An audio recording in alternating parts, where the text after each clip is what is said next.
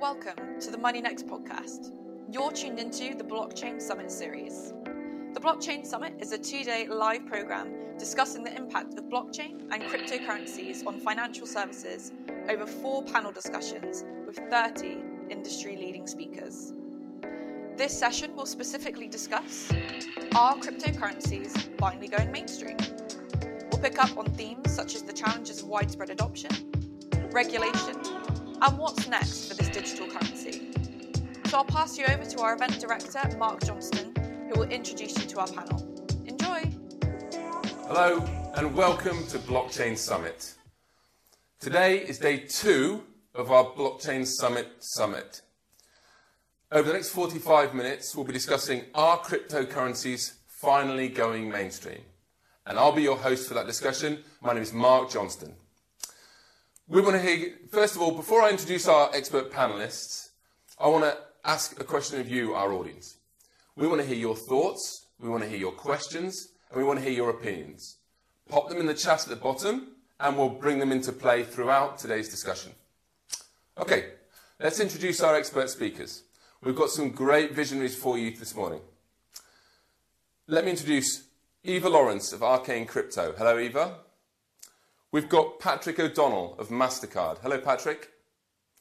We've got Jan Sell of Coinbase. Hello, Jan. And we've got Chris Aruliah of Bitstamp. Hello, Chris. And in our moderator seat, we've got Jillian Godsil of BlockLeaders. Hello, Jillian. Right, we've got a lot of ground to cover today, so let's get straight on with it. First question we have for everyone today what challenges are still holding back widespread crypto adoption? Eva, welcome to Blockchain Summit. If I could start with that question with you, please. Sure. Um, so I think one of the areas that is going to be interesting to focus on is access uh, to the market. So easy to use on ramps, um, payment solutions, uh, and the like for consumers to access crypto. So we're seeing a lot of exciting new companies providing payments and on-ramp solutions, but I think there's still uh, a long way to go in terms of mass adoption. And it will be interesting to see how existing payments companies and, and current payments methods are impacted by this, considering Bitcoin and, and other cryptocurrencies allow for peer-to-peer payments.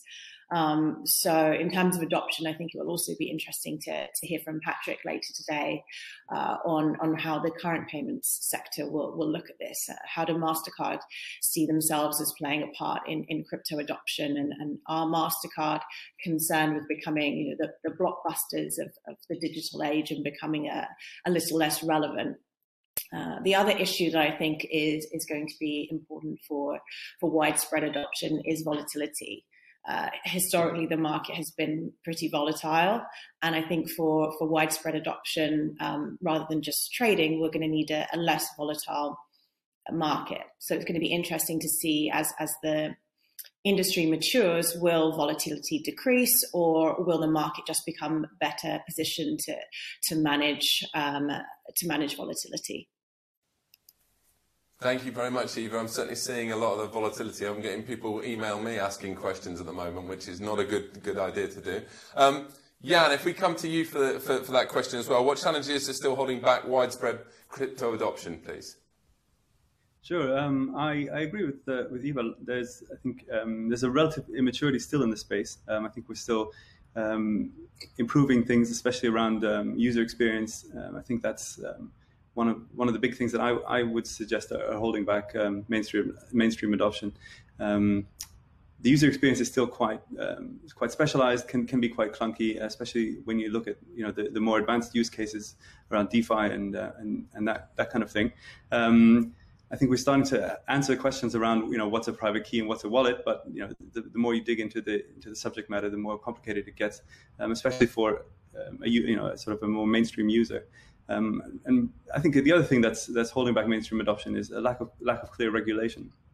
Um, I think uh, results in, in, uncertainty for both um, both institutional users who are starting to get involved in the space and for, for, for the retail users as well. When you have messaging around um, you know around uh, criminality involved with crypto and all these kind of things, um, which which we need you know a, a, sort of a clear regulatory framework to help us um, get around.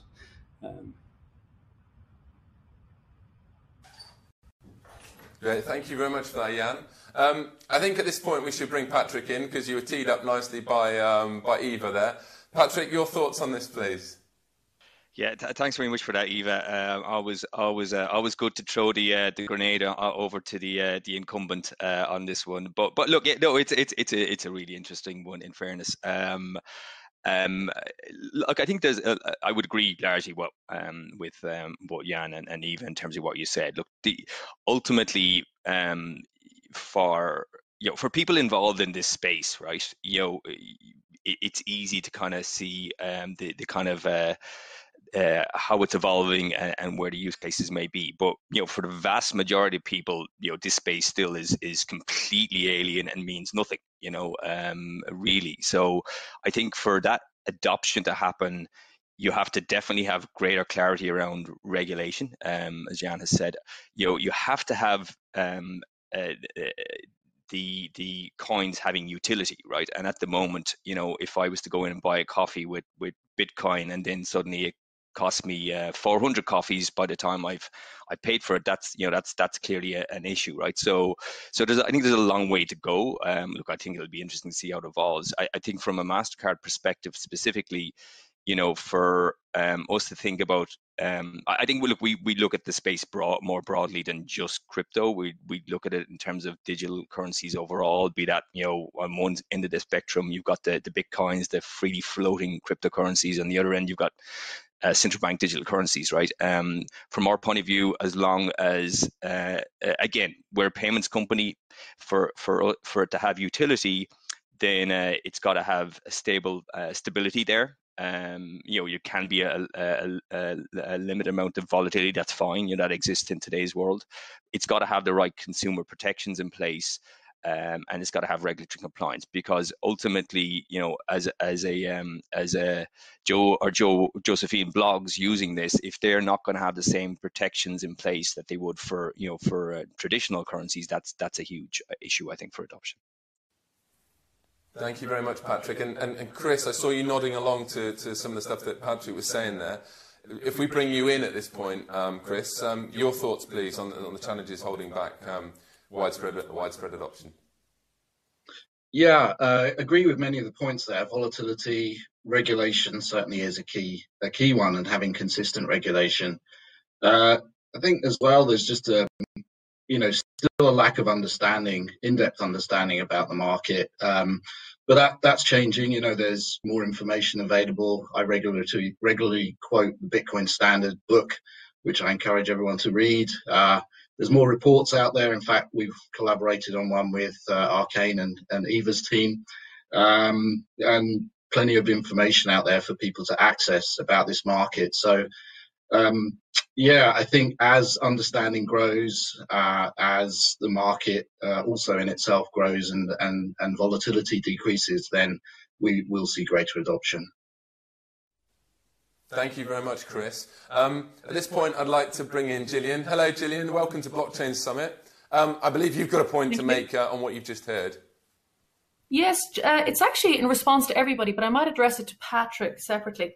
Um, the challenges to adoption, right? And we know about them. It's volatility, it's uh, easy on ramping, lots of things. But should that this question not be divided in two? Because there's the challenges to adoption in the Western world where we already have our MasterCards and we have our easy access to banking. And then the challenges to adoption in the, the emerging world where people already have to be FX experts because they've got to change their local fiat into dollars before they can even get onto exchange.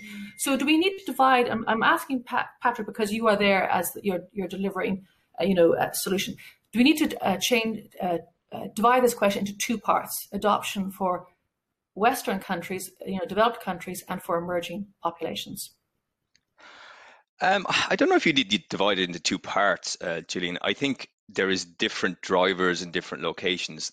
But look, from a Mastercard perspective, whether you're in um, uh, and I'm not, I, I, don't want to pick on any country specifically, right? But whether you're in a, in a less developed country or whether you're in a you know um, a, a first world country, right? You know, as long as the acceptance points are used, you can you can do an instant transaction using your card, right? That that exists now um, does that mean you know there, there isn't rationale for why um, countries would use these currencies, particularly in in uh, in areas where there's already significant uh, volatility around maybe the local currencies, etc., high inflation.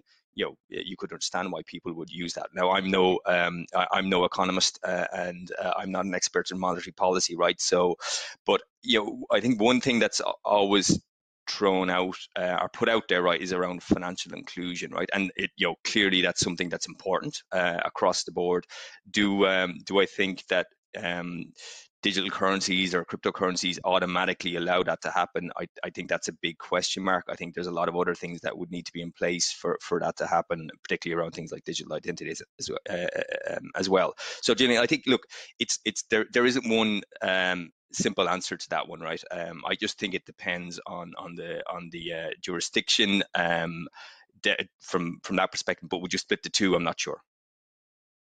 Yeah, no, I mean, I think you have a point there. I just think in terms of like we say about volatility and ease of on, on, on ramping, but if you're in a country where your local currency is volatile and it's difficult to on ramp anywhere, there's there aren't choices.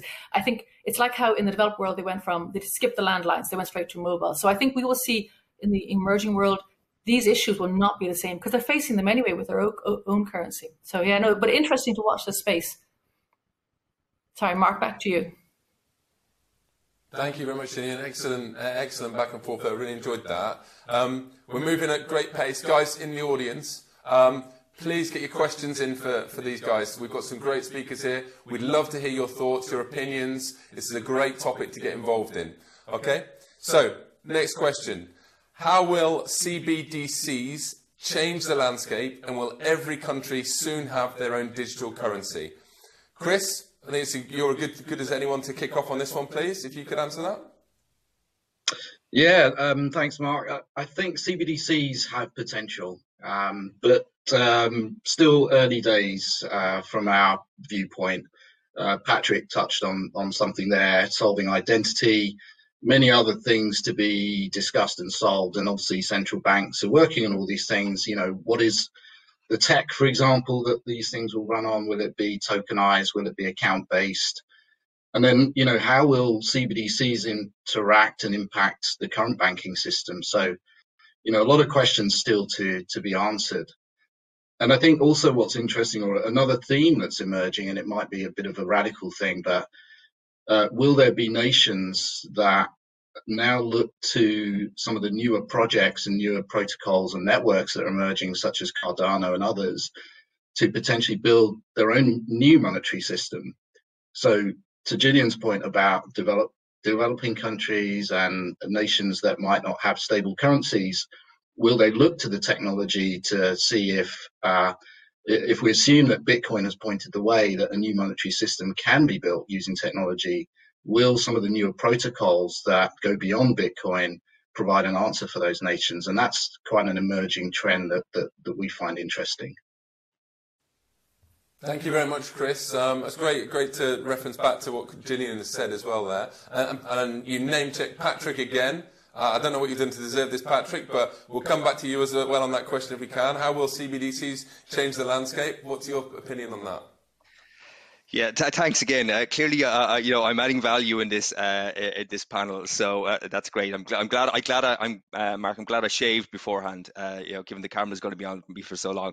Um, yeah, look, CBDC topic is a very interesting one, right? And it's you know it's completely interlinked with the with the broader topic. Um, you know, I think uh, look, going from the, uh, the the last part of the question to the, the first, I think will uh, will we see every country adopt one? I, I you know I think that's a very big uh, there's a big question mark over that, and I think ultimately it's going to be about the the drivers for each particular country and what they want to achieve. And plus, I mean, you know, there, there's also the question: look, whether it's a it's a wholesale um, CBDC that they want to uh, that a country is interested in, uh, and the, the the benefits that could give to the I suppose to the to the um, to the wholesale financial ecosystem, or what is the retail CBDC. Now, I think there's going to be very, as I said, very different drivers in uh, in in countries. And again, back to kind of Jillian's point and and uh, Chris touched on it. You know, you know, if you're a, if you're a country with a less developed payment system clearly, I think there's a there's a rationale to uh, to think through. Well, if I want to modernize my payment system, you know, does a CBDC actually uh, uh, uh, enable that to happen? Can you uh, can I effectively kill two birds with one stone. If I look at the more um, you know robust um, payment systems in countries like you know Europe, UK, US, etc., and maybe US isn't a great example actually, but uh, um, you know, the, the big quiz, the big question mark is is why, right? What more value would a CBDC give over what's there already? And also because you've got much bigger questions to think about in, in terms of launching a CBDC, right? Not least, obviously, the monetary policy considerations of, of, of implementing something like that, and also, you know, if um, if it's a if it's a I suppose a, a country with a significant payments infrastructure already, launching another leg, if you will, is is going to call is going to be well. You've got questions around how you create interoperability between that and the existing ecosystem. You've got questions about user interface. You know, um, so there's a lot of questions around that. But I think ultimately it's for central banks that go, okay, what are my objectives what am i trying to get to whether you know whether i feel i need to have uh, you know i.e., Sweden, where you know cash is is is is dropping down significant use of cash is dropping down significantly. Whether it's Bahamas that just launched a sand dollar, and you know they um they wanted the cost of actually physically managing cash there was uh, was significantly high. You've got China with its own drivers, etc. Um, and then I suppose you've got the EU very much looking at this at this stage. So so I think there's going to be very different drivers. I think you know will will every country have one? It's a very big question mark to me. I, w- I would I would doubt that. I think you're going to have um, countries deciding on, on on their own merits. Thank you very much, Patrick. And um, I must just say, you wear that beard very well. So, uh, Eva, I, I, noticed you wanted to add something as well there. I, I saw. Um, if we come to you on that. Yeah, so I mean, I agree with um, what Patrick was saying, and, and particularly around the, the, different countries having different drivers in terms of whether they will uh, develop uh, CBDC. And I think it's going to be interesting to look at how the central banks balance being competitive in the short term in, in developing a CBDC so they don't get left behind, but then also being careful in considering the long term implications to, to the economy and to monetary policy and how they balance those two issues up and, and how that plays out across Asia and, and, and Europe and the US take different approach whether they're concerned about you know first movers advantage i think what we're looking at across you know the, the different central banks and across the different countries is, is going to be somewhat of a kind of a new digital arms race in how they decide to deploy any CBDCs and, and, and take this uh, this new area forward. Thank you very much for that, Eva. And, and let's bring Jillian back in now. Um, Jillian, you got any um, comments to make on that, please? Just yeah, just a little quick comment I wanted to make. Um, one is, and actually this is from the uh, the, the developed world as opposed to the emerging. I know that I've, I've go on the other way, but um, I would like to say that CBDC is not a cryptocurrency. So that's very important in people's minds to realize it's not, um, because you know a cryptocurrency has very different different base uh, principles. Now, CBC, CBDC can uh, benefit from the technology that underpins cryptocurrencies in terms of reducing cost and speed. That's very important and that's very powerful. And I think it's great. It's a lovely idea. But it's not the same as a cryptocurrency, primarily because of control and it's centralized. So I think we need to distinguish between the two. It's another tool for a, a central bank to use, but it's not a cryptocurrency. Thank you very much for that, Jillian. Great comment to add to that for, for our audience at home. Guys at home, if you, um, if you want to add your comments, um, have a question, add your opinions, pop them in the chat. We'll bring them into, into play throughout the discussion. Okay, let's move on. We're covering some great ground.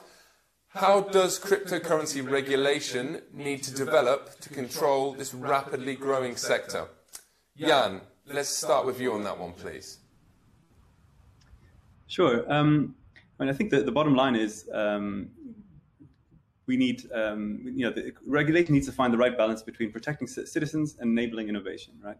Um, so, mean, what we what we're really kind of looking for is, I guess, a clear regulatory framework um, that creates opportunity to bring crypto to the general public in a kind of in a safe and regulated way, um, which will, but in a way which will also enable the, the enable the technology to entrench itself as, as sort of a, a, transformative part of the future, which which it is, I, you know, in my opinion, go, going to be right.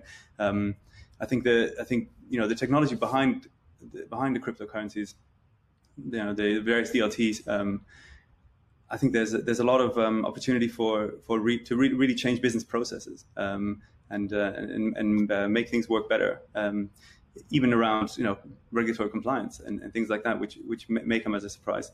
Um, but um, but the bottom line is, you know, we need to get regulators comfortable with, with the technology and comfortable with uh, with with where we're headed, um, and hopefully out of that will spring a, um, a set of regulation which uh, which will, the, on the one hand, allow innovation, on the other hand, also protect protect um, protect the the users. Um, finally, you know, I mean, the other thing is obviously blockchain and, and the crypto um, technologies are essentially, by definition, global, right? Um, it's a technology that is that's you know based on based on the internet and kind of open open access for, for everyone in the world. Um, and uh, so one thing that we you know we will need in longer run, I guess, is some kind of um, some kind of regulation that gets goes beyond the patchwork regulation that we that we have at the moment. Thank you very much um, for that, Jan. Um, Eva, if we bring you back in now, um, your thoughts on regulation, please. I mean, I definitely agree with all of those those points. We need increased certainty and, and, unified regulation across Europe. So I think people are going to be looking to see what happens with with MiCA um, and how that plays out across Europe. Will it allow for passporting across member states um, to reduce the burden of having to apply for different licenses and reg- registrations in every country that a company is looking to operate uh, in in the, in the crypto sphere? And I think um, they're also going to be paying attention to, to how this impacts innovation. A lot of the proposed rules um, are more skewed towards large entities that have the money or the infrastructure to support implementation. Um, and I think uh, we need to be careful in, in regulation, um, both here and in the US, that we don't stifle innovation because we make it too difficult for small emerging companies to actually build anything um, because they can't afford to keep up with the regulations or they don't have the expertise uh, or knowledge in house to keep up with um, the the uh, regulations. And I think that there's a risk that you know if if we're too burdensome with these regulations that we push the smaller uh, startups and and, and uh, developing uh, companies out of the market. Thank you very much, Eva. I, th- I think it's fair to say that um, one of the points that usually comes up in, in these kind of discussions is around uh, the balance between innovation and regulation. Um, so, so that's really interesting that you've, you, you both kind of highlighted that again. Chris, if we come to you with that question, how does cryptocurrency regulation need to develop to control this rapidly growing sector?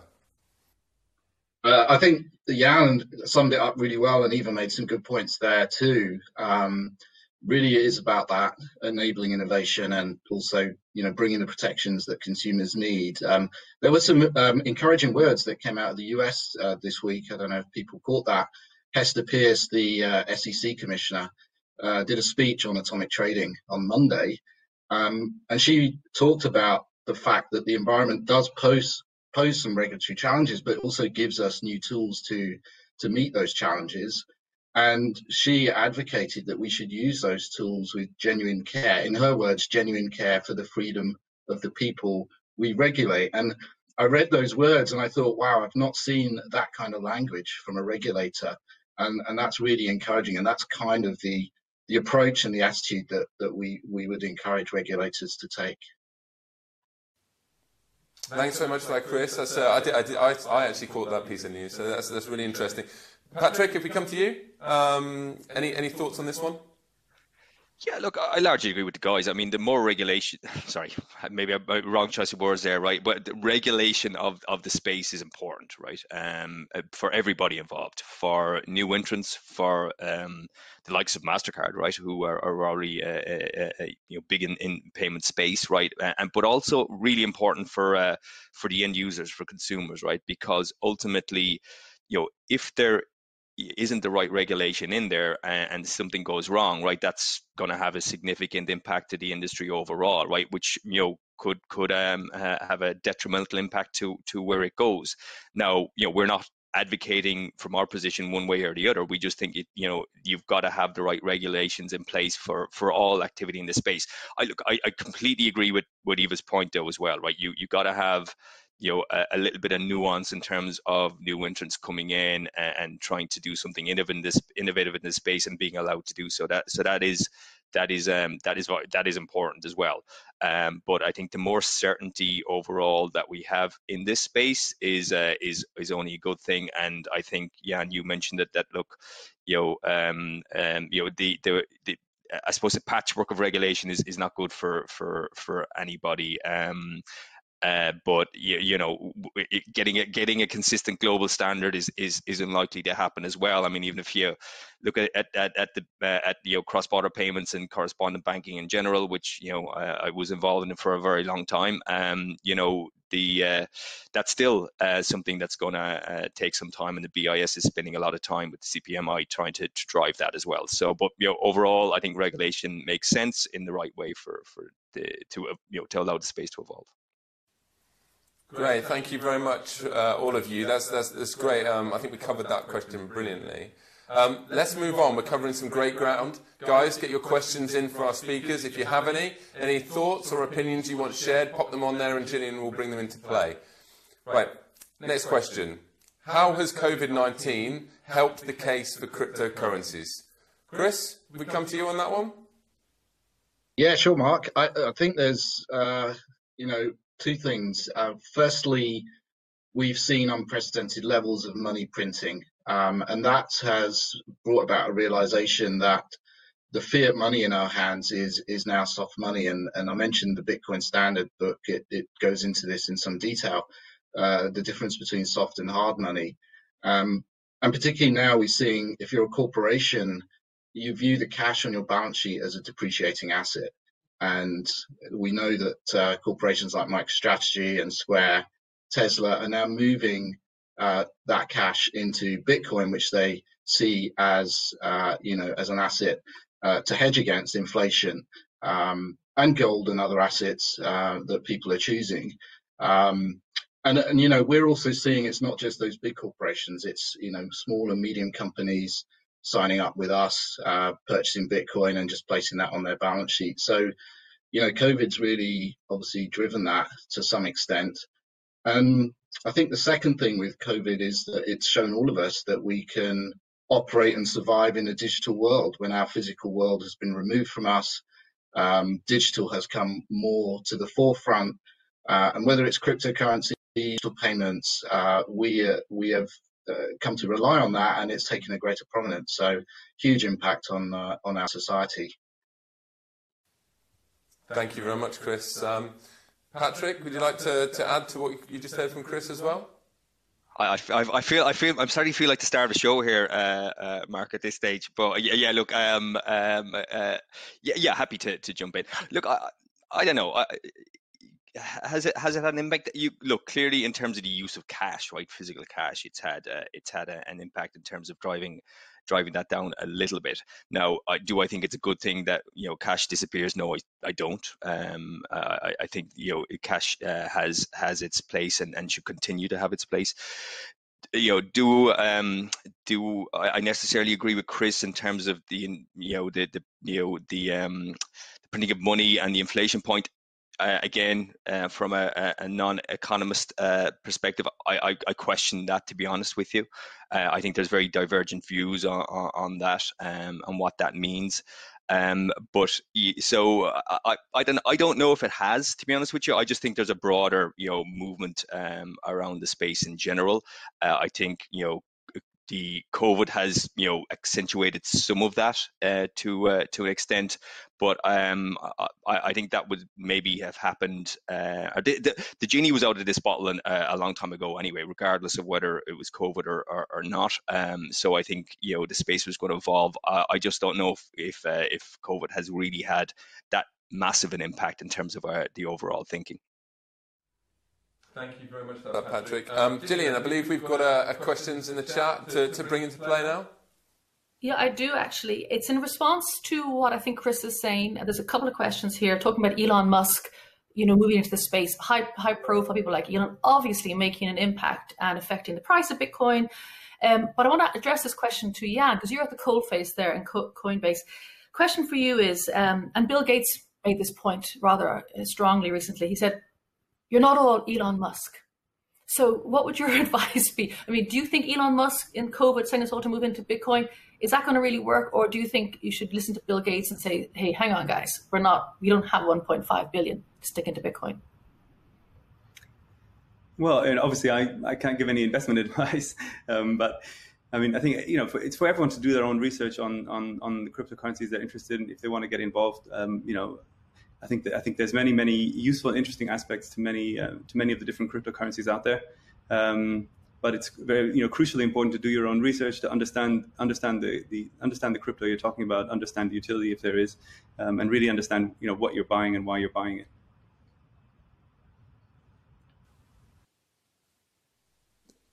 Thank you very much for that, uh, for, for, that, Jan. I've actually got it on very good authority that someone called Elon signs in and watches these back on demand. It's a little bit early for him to tune in this morning, but I've got to, uh, had that on very good authority. Right, we're making really good time. Get your questions in, guys, for the, for the guys. We're, we're three quarters of the way through now. So, next question. Where next for crypto and digital currencies? How will things change in the next five years? Uh, Eva, if we come to you for that one, please.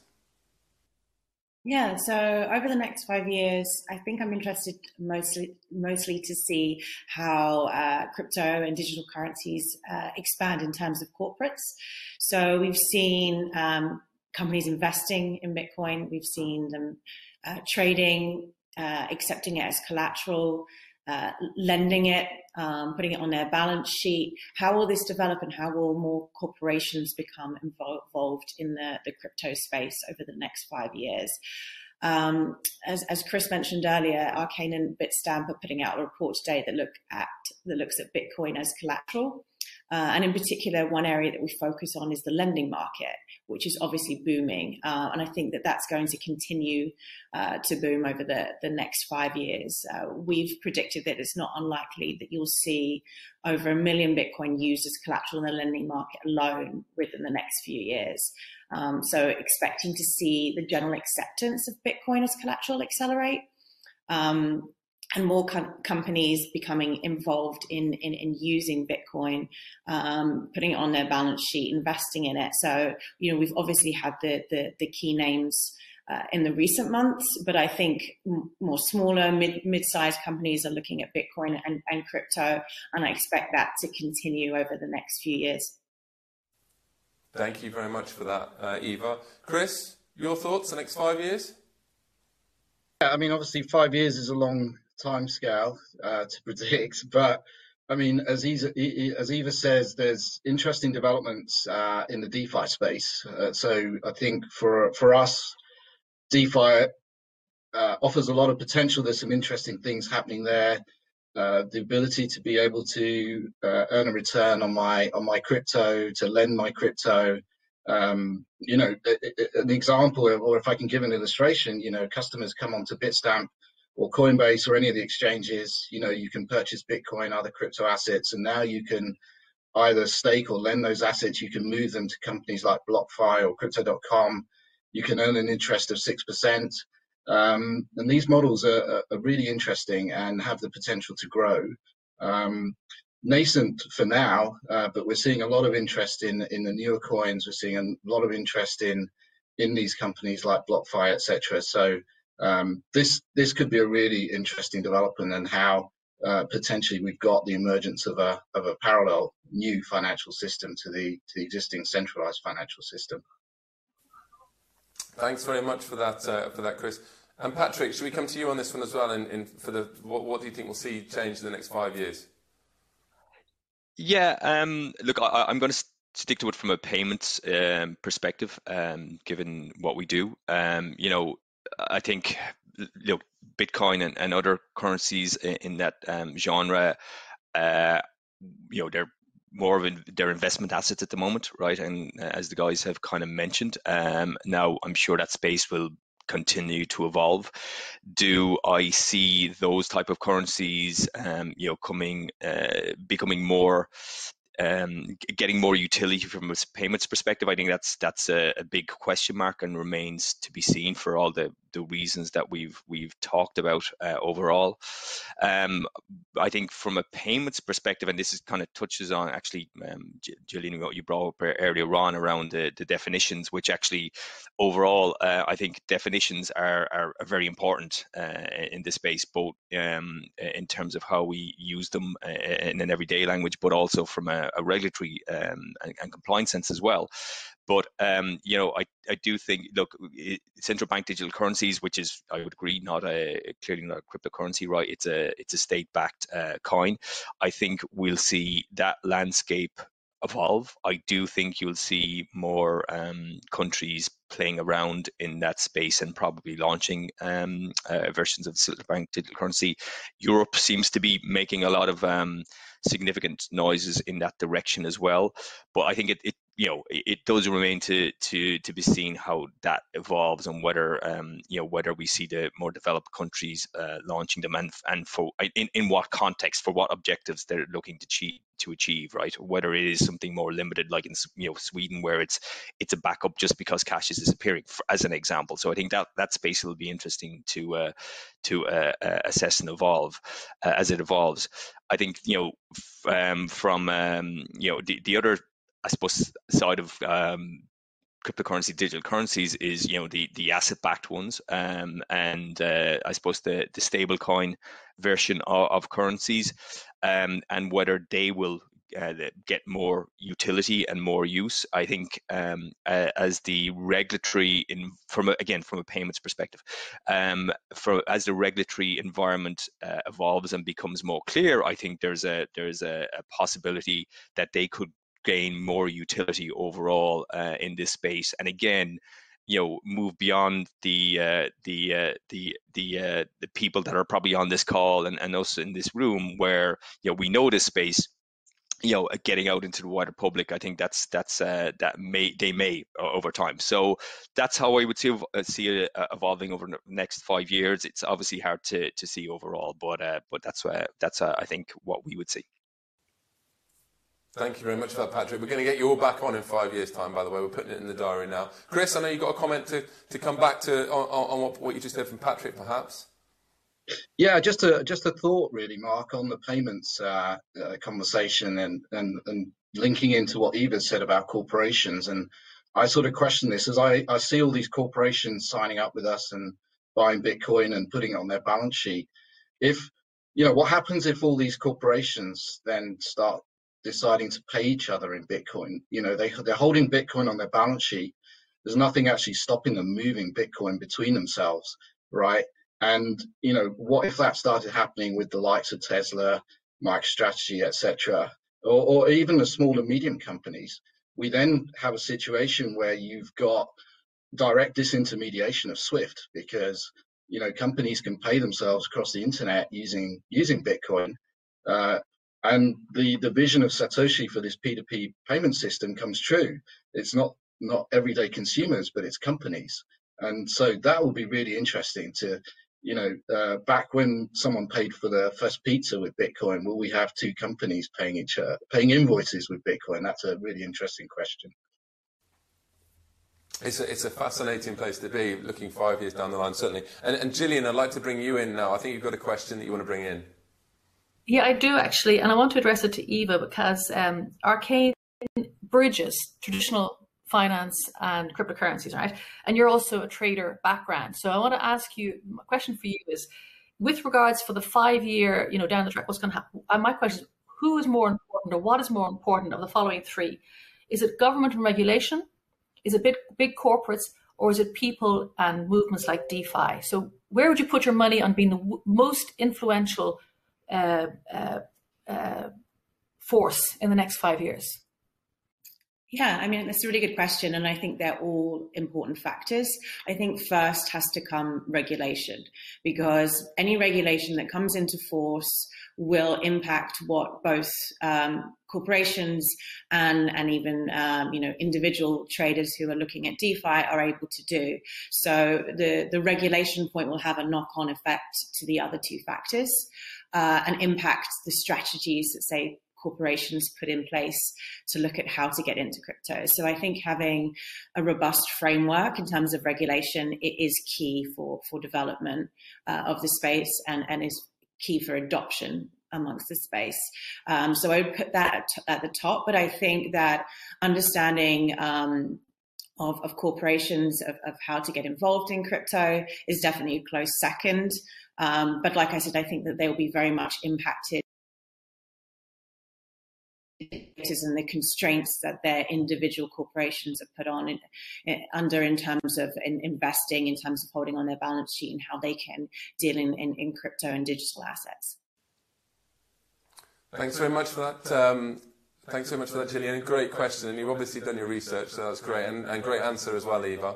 Um, I, I, love this theme of, uh, of looking through our crystal balls and that sort of thing. It's very hard for me to look anywhere else other than the next two weeks in the UK when the kids go back to school. But let's continue with that theme for now. What is the biggest challenge the industry is facing? Uh, Patrick, if we come to you for that one. Um, look, I, I think we, we kind of touched on it already. I think you know there is a need to have more clarity around regulation. Um, so you know that that creates the right environment and ecosystem for for both innovation to happen uh, and for um, I suppose protections to be uh, applied to uh, to consumers. Now, uh, again, uh, I, I, I, look by default of uh, of, of um, who we are, Mastercard, right? We're we're still very much, as I mentioned before, looking at this from a from a payments activity perspective. You know, um, we're not looking at it from an investment point of view. We're not looking at it from you know um, holding holding um, you know, the likes of Bitcoin on our balance sheet or anything like that, right? So it's very much from a, a payments perspective. So I think there is clear need for um, for appropriate regulation to uh, to allow us to kind of you know the industry to to move forward in in this space space and see how it evolves. Thank you very much for that, Patrick. And, and Eva, if we come back to you as well on that one, um, you know, what is the biggest challenge the industry is facing? Do you think? Yeah, I mean, not to, to, bang on the regulation drum again, but I think that that's definitely up there. Um, and I think a, another area that, that links into that is, is taxation, um, both of corporations and, and of individuals. I think um, that's another area where, where people are concerned, um, you know, about how this might play out, whether it's uh, individual kind of uh, tax bill that you're going to get through through the door at, a, a, later point in time in the future, um, or whether it's you know corporations being concerned about well how do how do we make um, payments in crypto where we don't know how it's going to be treated from a tax perspective or where we, we don't have enough certainty around how it's going to be treated. So I think that that is another area um, that will that will pose a challenge if we don't find some clarity uh, in, in the near term anyway. Thank you very much for that, Eva. And, and Jan, I, I noticed, I think you've got something to add as well, uh, as well to your um, fellow panelists' visions on this. Um, yeah, you know, I completely agree. I think the, the, the regulatory frameworks are the, the, the, beginning of the, or like kind of the top of the, the hill, I guess, if you like, where from which a lot of um, a lot of change will come and which will impact a lot of how, how things develop going forward. But I think um, the, the, the, sort of state of, of the user experience around crypto um, is something that um, is something that is probably one of the biggest challenges, in my opinion, in terms of bringing it to the mainstream. I think, especially with the newer the newer use cases around DeFi and so on, which are really, you know, I think truly exciting um, developments. Um, the difficulty for for a, regular mainstream user to get involved with some of these things, I think, um, are, are, a real challenge hold, holding the holding the industry back um, as far as sort of retail mainstream adoption goes. Um, so I'm, I'm, looking forward to to those um, to the you know the UX and UI around these around these use cases improving. Absolutely, I think we're all looking forward to seeing how these things um, progress. Um, yeah, and certainly I'll echo that. Um, Jillian, if we, if we, come to you, I think you've got some comments to make on this as well. Yeah, just one actually. Um, it's how we frame the question. You were saying, what are the challenges for the industry? Very good question, but I'd like to say, what are the opportunities for the industry, in particular for uh, income equality? That's what what excites me. The opportunities that exist in the industry. Excellent. And you've just teed me up absolutely perfectly for the next question. What excites you most? What excites you most about 2021 and beyond? And, and, and let's go to, to, let's throw that to Eva, shall we? Uh, 2021 and beyond, Eva, what excites you most? Um, yeah, I mean, well, apart from uh, a vaccine, uh, being able to to drink in a, in a pub, and uh, yeah, COVID uh, being less of a, a, hot topic, yeah, that's definitely what excites me about 2021. But I think looking at the the um, the crypto sphere and, and and what excites me about the industry, I think it's just the possibility for for expansion. Um, you know, we, we've really seen the, the, the, the, the gradually then suddenly approach with the market, but now I, I feel like you know, you're you're seeing a new news story um, about institutional adoption every day. You are seeing um, increased focus uh, on the industry, and I think the possibility for ex- expansion um, across across every vertical, whether it's payments, um, whether it's uh, access to to cryptocurrencies, democratization of, of, of finance, uh, investment. I think all of these spheres are uh, teed up for expansion, um, and I think that's the really exciting part about about 2021. Thank you very much for that, Eva. Uh, and Chris, I can see you're excited. What's what, what's what, what is there to be excited about for 2021 and beyond? Oh, I think there's a lot, Marco, echo Eva's points uh, there. But also, I mean, we've seen an incredible start to the year in crypto. Uh, I'm sure Jan will echo that as well. You know, you can see the volumes of the exchanges, uh, you know, in, in public information. Um, it, it, you know, what's going to be exciting to see where that takes us, you know, and, you know, how we grow as an industry. Some of the newer projects in the DeFi space, you know, coming to fruition. Um, yeah, just a ton of things to look forward to, I think, this year, Mark. And, and, and Jillian, as you, as you teed me up so well for that question, I'll give you the absolute final word on this. Let's come to you. Well, I want to give you a compliment, you and your team a compliment, because for those of you who follow NLP, you know that when you read a sentence, only certain words jump out. So if you want to say, you know, you, want to say, I, I, want to work harder, it doesn't, it doesn't hear the, the, the different uh, adjectives, whatever. Anyway, the title of the piece here, Are Cryptocurrencies Finally Going Mainstream? People will remember cryptocurrencies, cryptocurrencies and mainstream. So you got it in one. Well done. Thank you very much. That's, that's a great way to end.